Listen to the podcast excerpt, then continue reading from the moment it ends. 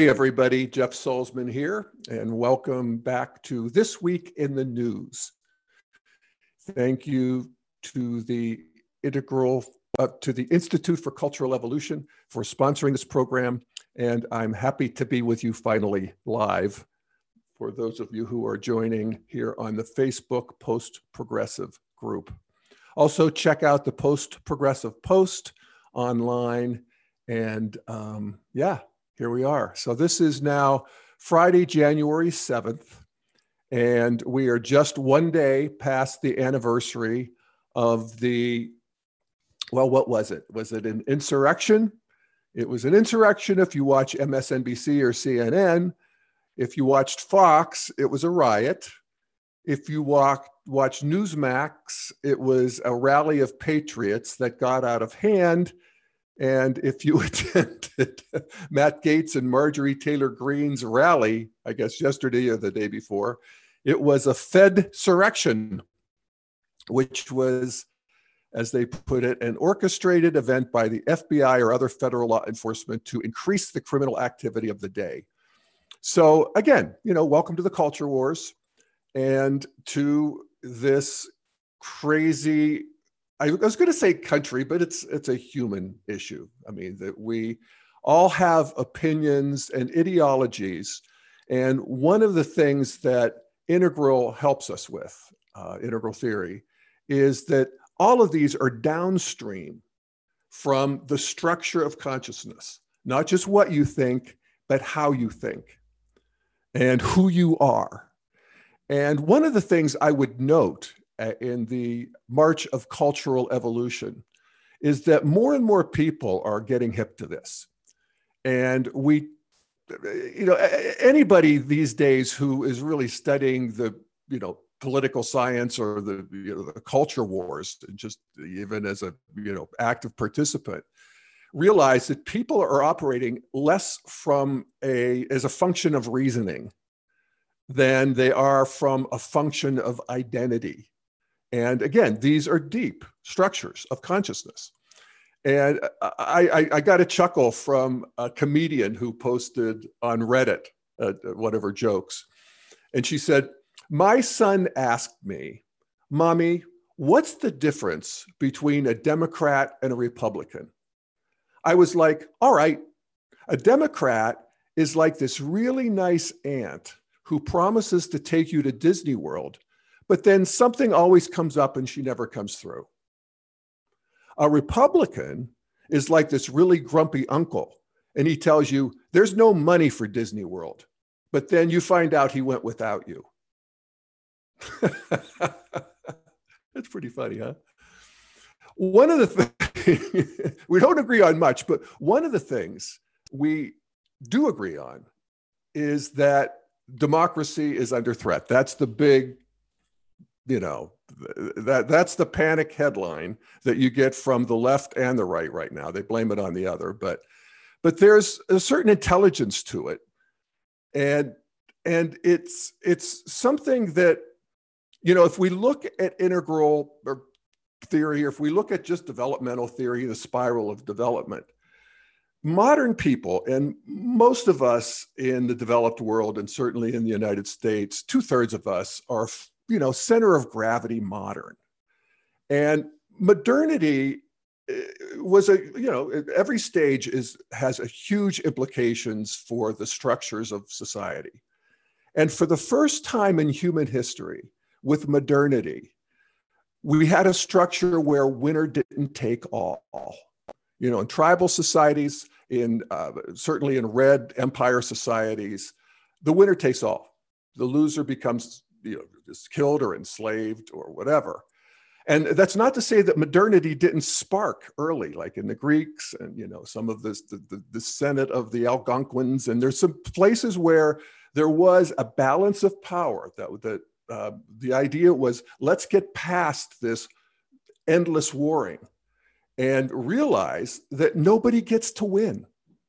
And it's one of the things that um, you know democracy requires of us is that we are willing to lose.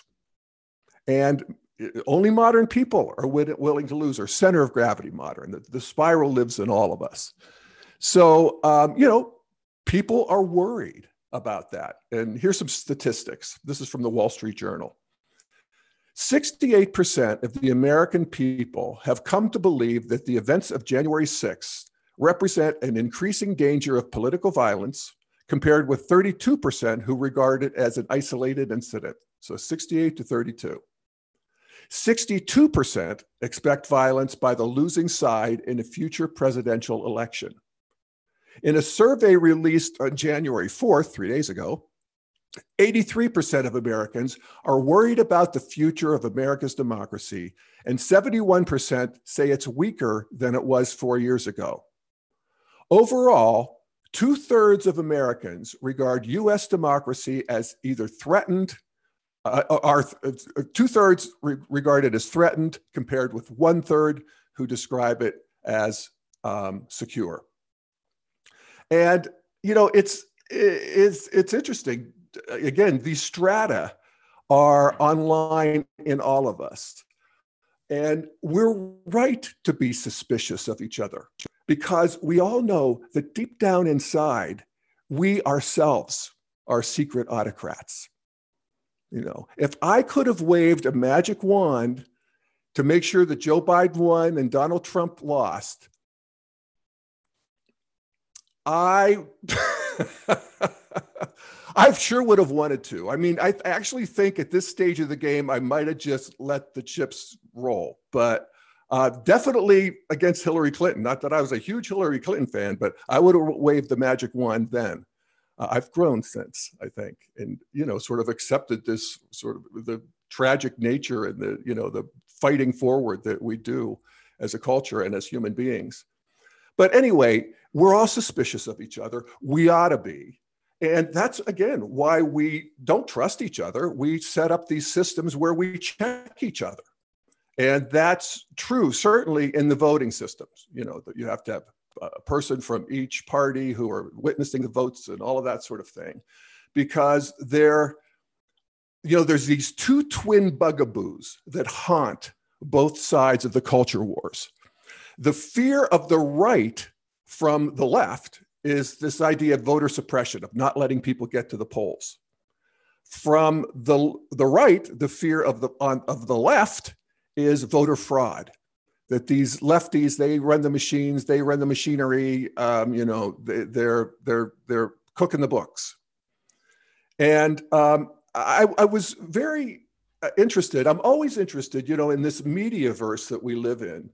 You have to be careful and at some point you just get bored with listening to people demonize your enemies and you know argue for your side and so it becomes more interesting to um, read an article that is from a left um, point of view uh, from a, a left organization that is presenting something that is on the right that's just sort of naturally integral and there was an article in the new york times uh, I think a week or so ago. It was called Democrats Voting Rights Are Not the Problem. Because, of course, Democrats are, and Republicans too, are they're running on this idea of voter suppression, voter fraud. You know, that, that those are, you know, and, and they're both, both, they make sense, they feel right, but there's no evidence of them, or very little. And that's what this article makes, makes uh, the point. And so I forget who wrote it. I think I have it here. I don't think it was anybody. Yeah, I'm not finding it. At any rate, the article, it was on the op ed page, said Democrats want fewer constraints and more time for more people to vote in more ways. They say that broader participation is essential to a stronger democracy and that restrictions on some modes of voting amount to suppression. They also assume that higher turnout will help the left win more elections. And some of the practices they want to enshrine, like ballot harvesting, and this is a right wing talking point, this is in the New York Times ballot harvesting, in which other people collect ballots for delivery to polling places, which frankly reek of the corrupt practice, practices that political machines have long employed. And yeah, I mean, if you want to look at the history of voting, I mean, we're, we're doing good at this stage of the game. And both from the left and the right, there's a strange agreement on what needs to be done, and I'll get to that to the se- in the second. So anyway, that's this um, op-ed's view of what the Democrats want. Here's what the Republicans want. Republicans want more safeguards and boundaries around voting. They say that greater security is essential to making sure only eligible people vote and that long voting periods and different methods to cast ballots risk enabling fraud and distorting the meaning of elections.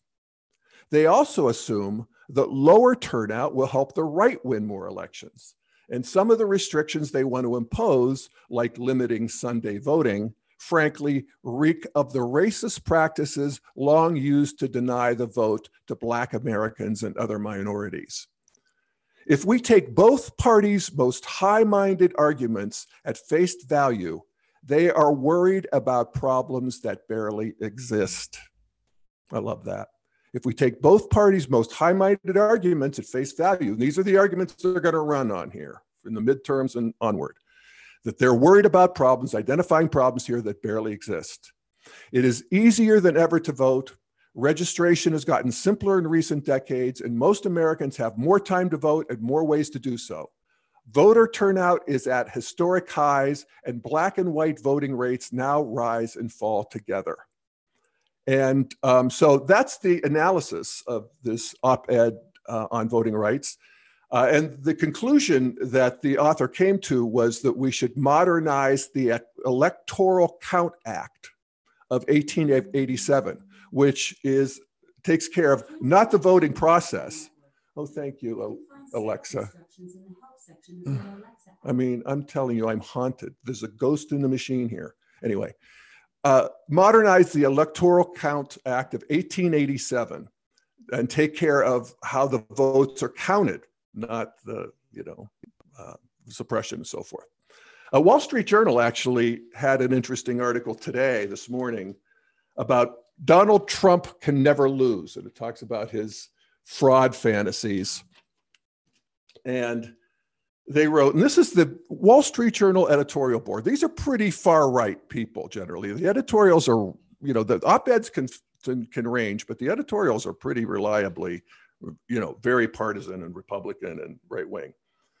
So he says the former president will never admit that he lost the 2020 election, no matter the cost to the country or his supporters. Mr. Trump's statement throws out this is a statement that Trump released yesterday throws out a farrago of questions about the quote questions about the election intended to imply massive fraud that he could never prove in court, in Congress, or in subsequent state audits. And he, they, he goes on, they talk about a few of them, uh, his, his quote questions. And then he says, This is the the editorial writers say that's the pattern of Mr. Trump's changing election claims. Superficially intriguing, but readily explicable by the data, which we re- have reviewed in these pages many times. Yet the former president still accuses Democrats of perpetrating, quote, the real insurrection, which took place on November 3rd. And then they say that he's going to hurt the Republicans if he keeps that up. Uh, Karl Rove made the same point in the uh, Wall Street Journal. Uh, one more, I'm going to I'm uh, uh, hit uh, a couple of the spokespeople for the sort of mainstream right, William Galston, and the mainstream left, Michelle Goldberg, on the, in the New York Times. And here's Galston. I'll stick with the New York with the Wall Street Journal. And this is, you know, I was impressed by this op-ed. He writes an op-ed every week in the Wall Street Journal and uh, again, reliably Republican. And here's what he says He says, Was the January 6th attack on the Capitol the result of a singular confluence of events or a harbinger of worse to come? And I love this next sentence. He says, Am I suffering from a failure of imagination or an excess of it? For the first time, I've begun to understand the plight of the German Jews in the late 20s and early 30s. And he goes on to talk about, you know, nobody thought that the Nazis were going to take over like they did. And many Jews stayed, many left, many stayed. And, you know, we know the outcome.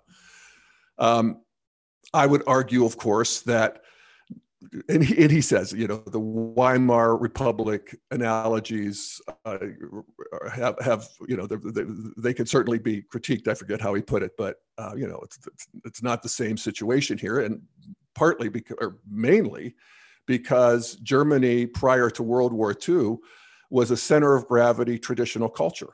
And even to, to the degree that they had this, uh, you know, military triumphalism, they were a red culture, a warrior culture and that is, um, you know, that's different than a center of gravity modern country. It's radically different. One of the differences is modern countries are pacified, they're peaceful. That's not to say that they don't have red and, you know, traditionalists, holy warriors in their midst and the strata of that. But, uh, you know, the center holds. And uh, I'll get to that in a second here. So, so he also talks about that what should happen is a rewrite of the ele- Electoral Count Act of 1887. And who knew about this act? But uh, he said a rewrite should clarify the role of the vice president, the congressional process for deciding between competing slates of electors from the same state, and grounds for congressional objections to electors. The new bill should also answer some questions. Is a majority of the Electoral College all 538 electors, or only those present and voting? Can a state hold an election after election day if it claims the results were tainted? In cases of disagreement, who's the state's executive with the power to certify its slate of elector, electors? And he says the list goes on. And then here's uh, his final paragraph, which sort of got my attention. He said, Although we know how to reduce the chances of a contested election in 2024, it is far from clear that the political parties can agree on the necessary steps to do so. If not, the people's fears could become a reality and political violence could deal constitutional democracy in America a fatal blow. And that's a big statement. Political violence could deal constitutional democracy in America a fatal blow. I doubt that, actually. But, um, you know, that's where he's coming from. And that is, again, mainstream right. Here's Michelle Goldberg from the mainstream left, and she's writing in the New York Times. I think she writes a column every week as well. And she's talking about uh, this new book uh, on civil wars. I'm forgetting the name of it, darn it. Uh, but it's by Barbara F. Walter. She's a political scientist in the University of California. And um, she makes the case that America is um, heading towards civil war. And so here's Michelle Goldberg talking about this book and Barbara Walter's thesis. She says she argues that civil wars have predictable patterns, and she spends more than half her book laying out how those patterns have played out in other countries. They are most common in what she and other scholars called anocracies. And this is a new word to me, and I, I, I, like it. It's countries that are, quote, neither full autocracies nor democracies, but something in between. And there are a lot of countries in that category. You know, we have Russia, we have China, we have um, you know Turkey, Hungary, you know, lots of countries in that category. And um, and then she goes on, she says, the sort of civil war that Walters is worrying about wouldn't involve red and blue armies facing off in some battlefield. If it happens, it will be more of a guerrilla insurgency. As Walter told me, she relies on an academic definition of, quote, major armed conflict, unquote, as one that causes at least a thousand deaths per year. and fair enough. I mean, if, if you wanted, if, if, if the idea is that we might have some band or some crazy uh, set off a bomb, um, uh, some group do some sort of a you know riot and you know it might be more planned and organized than this one on, on january 6th i think that's absolutely possible and um, a thousand deaths, maybe. I would just note that Civil War, in the Civil War, there were 700,000 uh, people died. And that was in a population one tenth the size of our population today. So the Civil War is, let's not define that term down too much. But yes, I do think that there could be some political violence and, and increased political violence as the culture war continues to, as you know, the way I think of it is it's a differentiation of consciousness in the country that has to be had, and so that we can have an integration that moves us forward and to the next, you know, antithesis. So anyway, she goes on and she talks about that the Anti-Defamation League um, identifies 54 people killed in 2018 in political violence, 45 people killed in 2019, and only 17 in 2020, uh, which she says is a figure that was low, perhaps due to the absence of mass shootings because of the pandemic. All right. So uh, here's here's the piece that I like, uh, the paragraph that I like from Michelle Goldberg. She says, There are parts of Walter's argument that I'm not quite convinced by. Consider, for example, America's status as an anocracy. I don't dispute the political science measures she relies on to show the alarming extent of America's democratic backsliding, and I'd actually be curious about what those um, measures are. But she goes, but I think she underplays the difference between countries moving from authoritarianism towards democracy and those moving from democracy forward, those going the other way. And again, where's the center of gravity of the culture? Is it traditionalist? Then, yeah, traditionalist is still a, a uh, you know, the, the, winner takes all cu- uh, culture. Um, you know, it's God or Satan. That's the that's your choices. So, uh, or is it the you know democracies that are moving forward? There's this uh, implicit acknowledgement of cultural evolution in her statement, and I see it everywhere. Uh, you know, most people actually factor in that we're morally developing in, in, in many ways, but they can't sort of admit it. but at any rate. Um, so when I ponder from an integral perspective the dangers that we have, of course, as I said, the strata of authoritarianism is in all of us. And there are center of gravity authoritarian people in developed countries in America, probably, you know, I don't know, 20% of the people would really, they really like um, you know, they like a big daddy. And, and I talk about this all the time that one of the ways of identifying the real problems of our culture is just dealing with the, the, the autocratic red warrior uh, parts of ourselves. And, and I mean, uh, not only within ourselves, but the culture. So, criminals, people who are, you know, can't make it in the modern world, um, violent people. This is the real uh, issue that you know modern countries have to deal with. And what's interesting about what's happened with January 6th and the insurrection riot, whatever it was, is this Donald Trump character. And he's in a way he's a he's he's a throwback in the sense that developmentally in very important ways not in all ways but important ways donald trump is arrested at red so he's arrested at this warrior stage of development which is actually pre-traditional it's not about fighting for god or fighting for what's right it's about fighting for yourself and maybe your family and that is a characteristic of red. And it's not necessarily dysfunctional. I mean, we all need to have a healthy red strata. And of course, children grow through a center of gravity of red. And at that stage, you know, Donald Trump talks a lot about being a winner and loving winning. But there's one thing that Donald Trump loves even more than winning, and that's just fighting, period. He fights when he wins, he fights when he loses, he's fought his way up, he's fought his way down. He's had all these boom and bust cycles in his life. And what's characteristic is fighting and spinning and looking good and creating this reality distortion that is a feature of red autocracy.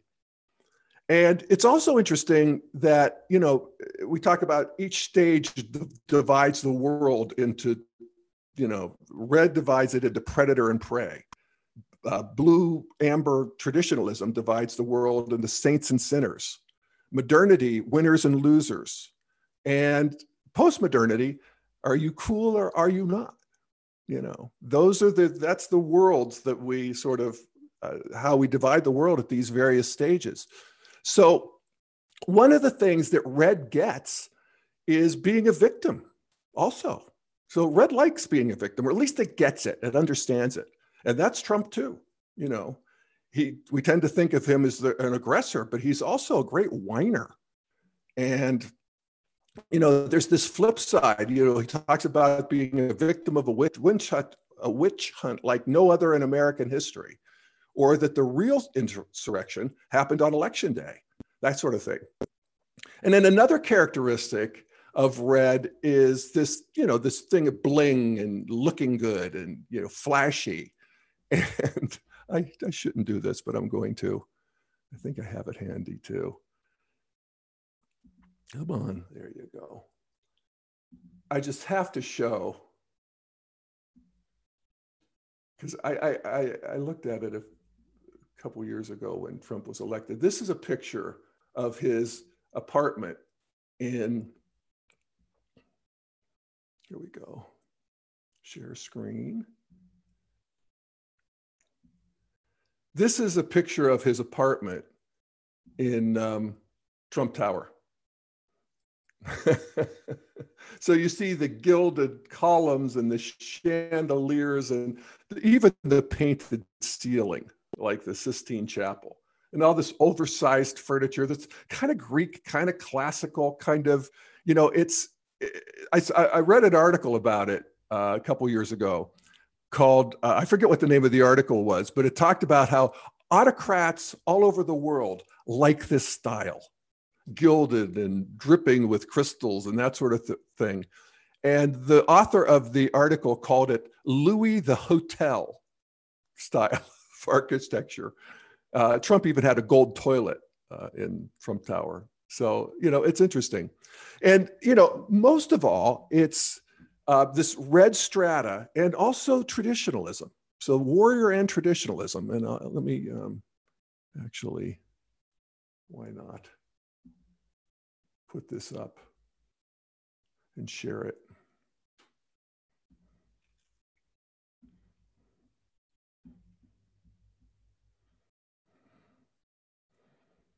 So this traditional stage and the Red Warrior stage are pre-rational.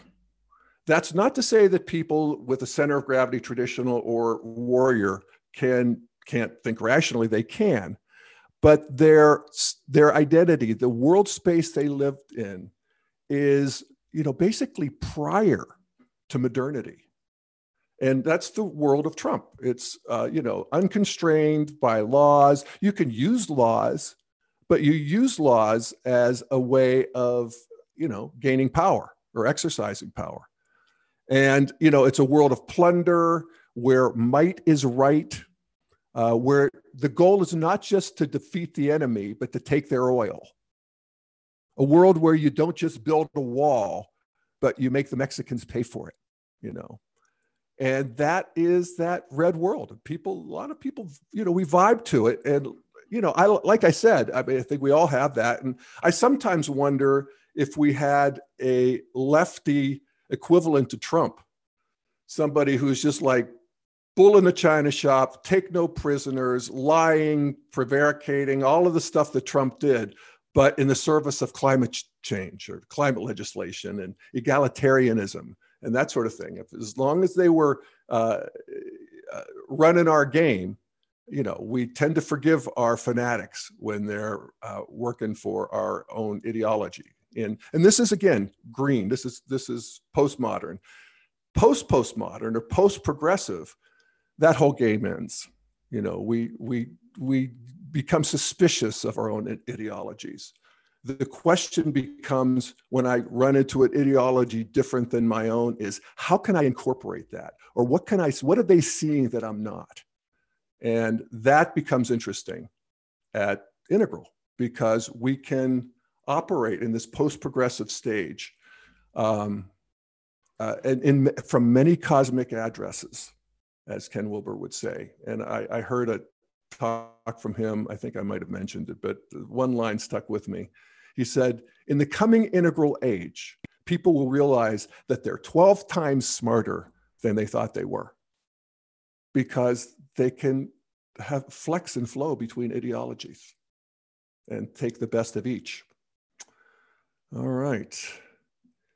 So, you know, that world of uh, conspiracies and scheming enemies and even scheming friends, you know, that urge to dominate, that's in all of us. But it's the center of gravity for certain people, and they have to be constrained. Uh, certain countries, oh, same thing. And this is the stage of human history that we're at. And um, you know, at some point, I think we will move beyond it, uh, and it'll be a you know a van- vanishing tale, like uh, cannibalism is now, or slavery. You know, there are things, there are net gains that humanity makes. Uh, we're moving p- post-war, at least in terms of these big hot wars, uh, and um, you know, so I don't necessarily see any of you know big violence heading our way.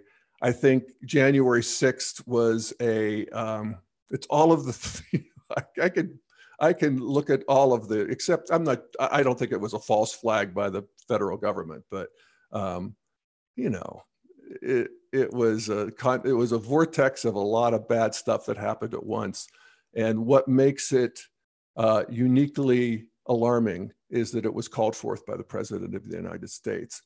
And uh, I'm with Liz Cheney on that. And, um, you know, maybe, uh, maybe Liz Cheney and Mike Pence can run. They're both kind of heroes. Anyway, I think that'll do it today. Again, sorry for the late start, but I'm glad we made it. And um, thank you for joining me for another edition of This Week in the News. And we'll see what's happening next week. I do this every Friday uh, the uh, Post Progressive Facebook group. It's then published in the Post Progressive Post from the Institute for Cultural Evolution. And I appreciate you joining me, and we'll see you next week. Same time, same station. Bye, folks.